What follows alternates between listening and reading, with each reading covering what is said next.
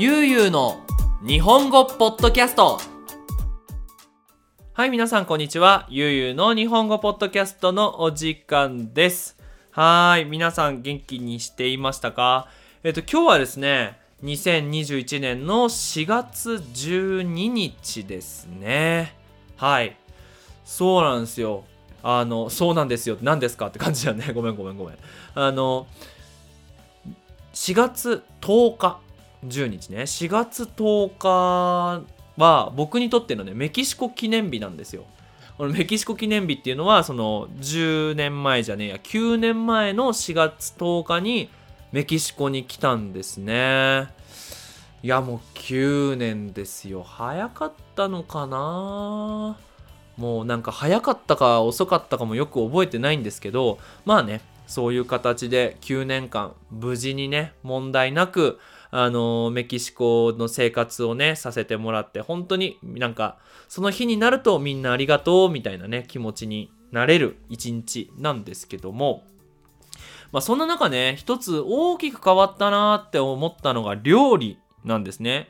あの皆さんこの YouTube 見てくださってる方は、その僕の料理のねビデオを見たことがあるかもしれないんですけど、なんかね結構ゆうすけは料理が上手みたいなイメージがあると思うんですが、メキシコに来てからなんですよね、料理を頑張って作り始めたのは。もともと好きだったんですけどね。はい、ということでね、まあ、今回は私と料理っていうテーマで、なんで僕が今料理を作れるようになったのかっていうお話を皆さんにしたいなと思います。それでは行きましょう。よろしくお願いします。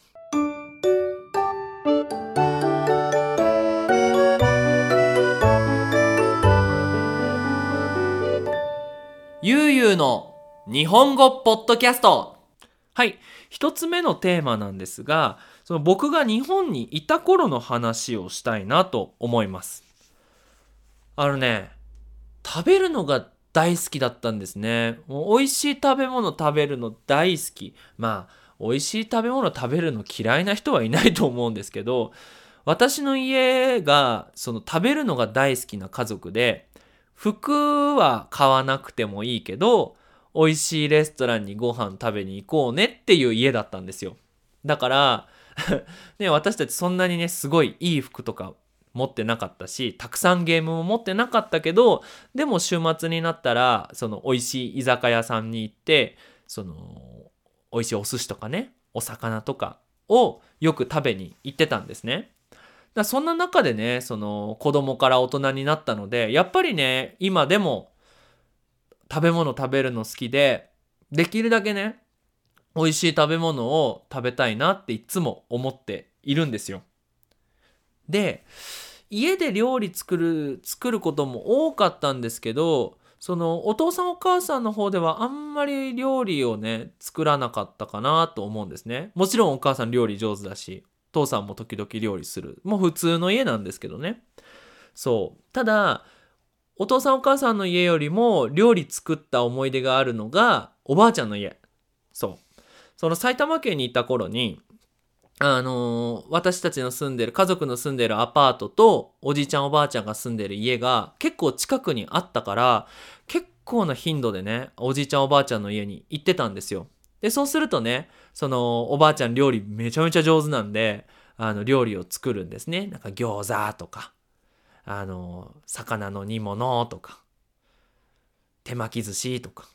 そうで、その時にやっぱ子供の時にね手伝いたいじゃないですか。やっぱ料理ってなんか子供の時にさ、なんかすごいかっこいいイメージだしさ、包丁とかって危ないから持っちゃダメって言ったら子供持ちたくなるでしょ。そう、ただね全然作らせてもらえなかったんですよ。あのね、僕のね弟はね結構ね手先が器用って言ってね、その細かい仕事がいろいろできるんですけど、僕はその反対で不器用って言ってあんまり細かい仕事ができなかったんですよ。だからなんか魚を切る時も弟は切っていいよ、でもゆうすけは不器用だから危ないからダメねってよく言われていて、なんか俺も料理したいなーなんていつも思っていたんですけど、まあそのチャンスがほとんどなかったから、日本であんまり料理作ってなかったかな、作りたかったけど作ってなかったかなっていうのが日本にいた時の思い出です。はい。で、えっと、それからね、じゃあメキシコに来てと。ね、きゅうねんまえにメキシコに着くわけですよね。で、びっくりしたのが、食べ物がないっていうね。食べ物いっぱいあるんですよ。いっぱいある。あの、日本料理があんまりないなっていう。そう。なんかね、例えば、日本だと、その、コンビニがいっぱいあってね、コンビニ。で、コンビニにお弁当とか、パンとか、ね、カップラーメンとか、その簡単に食べられる美味しいものをたくさん売ってるから、例えばね、学校に行く前にコンビニに行ってお弁当を買って食べるとか、日本だったら仕事が終わってコンビニで食べ物を買ってビールも買って家に帰って食べながら飲むっていうのが当たり前だと思うんですけど、それができないんですよ。だから本当メキシコ料理は美味しいんですよ。タコスなんて道で買えますからね。そう。ただ日本料理が食べたい時にないから、もう方法としては作るしかなかったんですよね。そう。だからその日本料理が食べたくなった時には料理を作らなければならない。だけど、だけどね。私がメキシコに来たきゅうねんまえって日本の食材、例えばそのお酒とかみりんとかだしとかあの海苔とか、海苔はあったかな。そういう日本料理の食材が本当に少なかったから困ったわけですよ。例えばね、今の時代クックパッドっていうインター、インターネットのページなんですけど、それで牛丼の作り方って調べたらいっぱい目ね、そのレシピが出てくるんですけど、そこに書いてあるその食材がメキシコだと買えない、手に入らないんですよね。そう。で、そこからやっぱ僕の料理の戦いは始まったかなって思います。まず日本料理が食べたい。でも食べられるとこが少ない。そして高い。で、料理作りたいんだけど、その日本で使ってるような食材が見つからないから、まあ、なんだろう、これでできるかなとか。例えば、日本でね、料理酒っていうお酒があるんですよ。お酒をね、料理でよく使うんですけど、ないと。ないから、その安い白ワインを使って、あ、まあまあ美味しいぞとか。みりんがないからみりんの代わりに砂糖と水でやってみたら、あ、意外と食べられる。ちょっとお酢を入れれば、ん、なんかみりんっぽいみたいなね。その自分のなんとなくみりんを作ったりとかしてましたね。やっぱこうないからすごく考えるようになりましたね。なんかさ、例えばね、日本でそのね、美味しいもの食べようってなったら、まあ最悪レストラン行けばいいしね。で、なんか作りたいって言っても本当に便利な社会じゃないですか。何でも手に入る。まあ何にもないからすごく頭で考えるようになって、で、それが多分その料理が上手になったベースかな。なんか、あ、こういう、例えばもっとしょっぱい味にしたいけど美味しくな、美味しくしたい。時には、あ、メキシコのこれと簡単に買えるこれをミックスしたら美味しいのができるなとかね、まあ、そういう風にね、料理のことについてただただレシピを見て作るんじゃなくて考えながらやるようになったのはいいかなと思います。はい。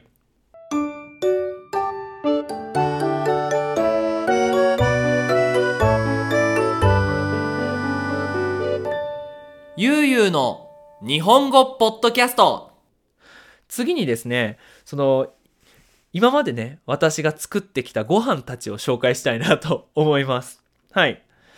僕ね、今でも覚えてるんですよ。最初にメキシコで作った日本料理はご飯です。白いご飯。これもね、日本だとね、炊飯器っていう機械があるんですよ。もうお米洗ってお水入れてボタンピッてしたらいちじかんごに美味しいご飯ができてるっていう魔法のような機械ね、炊飯器。皆さんの家にもありますかね。でもないんですよ。ないから鍋でご飯を作らなきゃ、炊かなきゃいけない。あの、ね、ご飯は作るじゃなくてご飯は炊くっていうんですよ。そう。鍋でね、ご飯を炊かなきゃいけないんですよ。皆さん、鍋でさ、ご飯炊けるから、日本にいる方。やったことあるかな？僕はにじゅうねんかんで、おばあちゃんはよく鍋で炊いてたんですよ。鍋でご飯作ってたんですね。でも、普通の人はやらないから、やり方わかんなくて。で、最初に作ったご飯が、まあ、美味しくなくてね。あの、硬いし、下は焦げてる。真っ黒になっちゃったし。そんなのを食べた記憶がありますね。今絶対私ご飯焦がさない。絶対黒くならない自信あるけど。でも最初はもうほんと僕も白いご飯を作るっていうところからメキシコで始めました。そしてその次に牛丼と親子丼を作ったんですね。牛丼は牛肉のね、丼。あの、醤油とお酒とお砂糖とみりんとだしで作るんですけど、で、親子丼はそれの鶏と卵バージョンなんですね。これね、まず、まず日本料理作ったことがない人はこの牛丼とか親子丼からスタートするといいと思いますよ。やっぱこの砂糖と醤油とだしのこの割合、パーセンテージを自分の好きなように変えながら、ちょっとしょっぱい、ちょっと甘い、ちょっとこう、なんだろう、味が濃いみたいなのを自分で好きなように変えられるようになると、いろんなタイプの料理が作れるから、だからいろんな味の牛丼とかが作れるようになるから、ぜひやってほしいんですけど、これどっかのポッドキャストで多分俺や話したことあると思うんですけど、このね、親子丼っていうのがね、僕うまく作れなかったんですよ。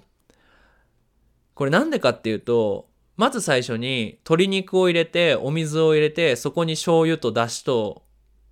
お砂糖を入れるんですけど、後で卵を入れるから、最初の段階では結構味が強くないといけないね。濃くないといけない。で、濃いところにお卵を入れるから、まあまあにちょうど良くなって食べれるんですけど、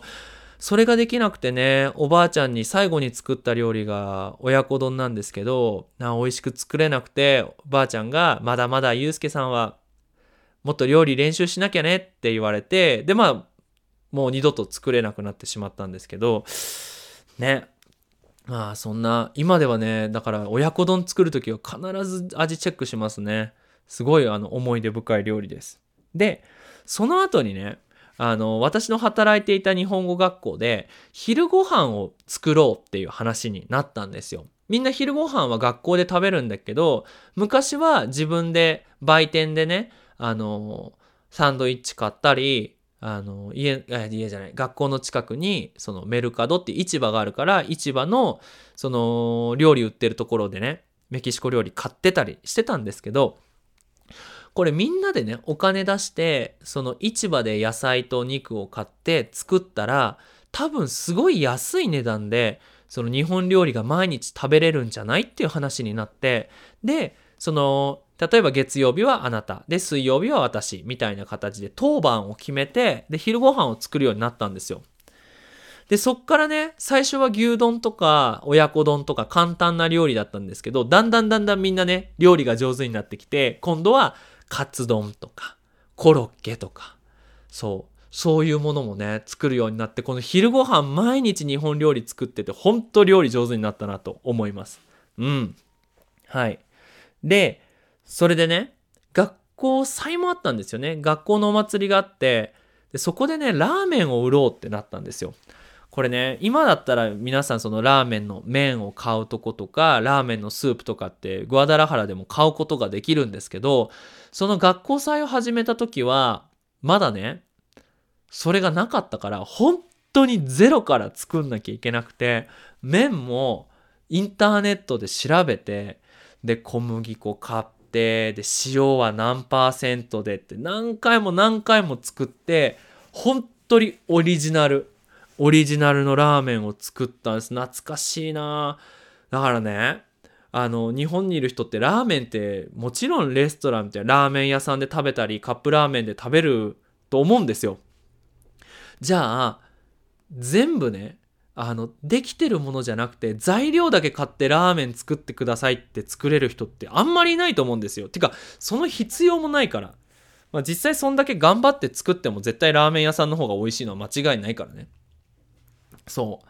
だからね、もう本当にご飯から始めて最終的にラーメンまで作れるようになったのは、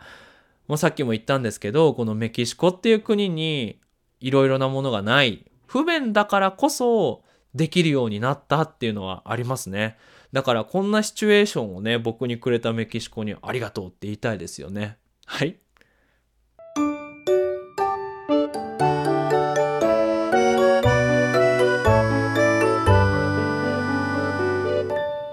ゆうゆうの日本語ポッドキャスト。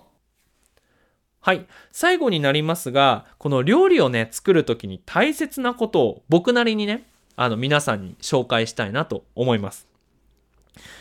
まずはじめに、美味しい料理を作るのはそんなに難しくないっていうのは、メニューじゃねえやレシピをあのインターネットで調べて、でそのメニューの通りに作れば美味しい料理は大体作れる。で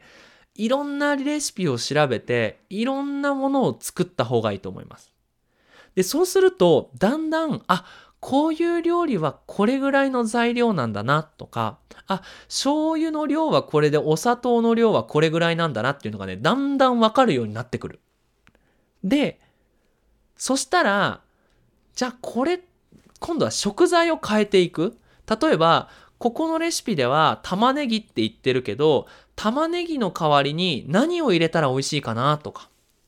ここ牛肉だけど鶏肉だったらどうすればいいかなとかっていう、ちょっとそのインターネットにあるレシピを自分でアレンジしてみる。少しずつね、最初は砂糖の代わりになんとかとか、サラダ油の代わりにごま油とかっていう風にやってったらいいかなと思います。で、必ずね、料理作った後に何がダメだったかっていうのをいつも考える。まあまあ、なんだろう、美味しいって思っちゃったら、もうそれからメニューは変わらないから、美味しいけど何々何々、例えば美味しいけどちょっと食べにくいなとか、美味しいけどちょっとその野菜が少ないかなとか、次に同じ料理を作るんだったら何を変えようっていうのを毎回毎回毎回毎回やると、すっごい料理って美味しくなると思います。そう、だからね、その僕ね、よくおじいちゃんがね、ご飯食べてねどうって聞いてくれるんですよ。でそしたら美味しいっていうのはあんまり好きじゃないんですよ。おじいちゃんは必ず美味しいけど何々何っていうのを待ってるんですね。なんかそこからさ、また良くなるじゃないですか。そう。美味しいのは美味しいでいいんですけど、そう、自分で料理作った時は自分の料理はもっと上手になってもらいたい、美味しくなってほしいから、そのトライ&エラーっていうんですけど、次だったらどういう風に改善するかなっていうのを考えていくと、皆さんきっと料理上手になると思いますよ。ぜひやってみてください。はい。ということで、今回はその僕の料理の歴史、私と料理っていうテーマで話してみました。どうでしたかね。はい、ということで、ゆうゆう日本語では、えー、テーマの募集していますので、えー、こんなことありましたらぜひ、こんなことこんなテーマ話してほしいっていうものありましたらぜひ、えー、インスタグラムのダイレクトメッセージとか、あと最近ね YouTube のポッドキャストも始まってますので、 YouTube のねコメント欄に書いてくれるとすごく嬉しいです。えー、まだ、えーと、チャンネル登録してない人は、ゆうゆうの日本語ポッドキャストで、えー、YouTube で調べてみてください。ということで、皆さん引き続き日本語の勉強頑張ってください。それじゃあまたね。バイバイ。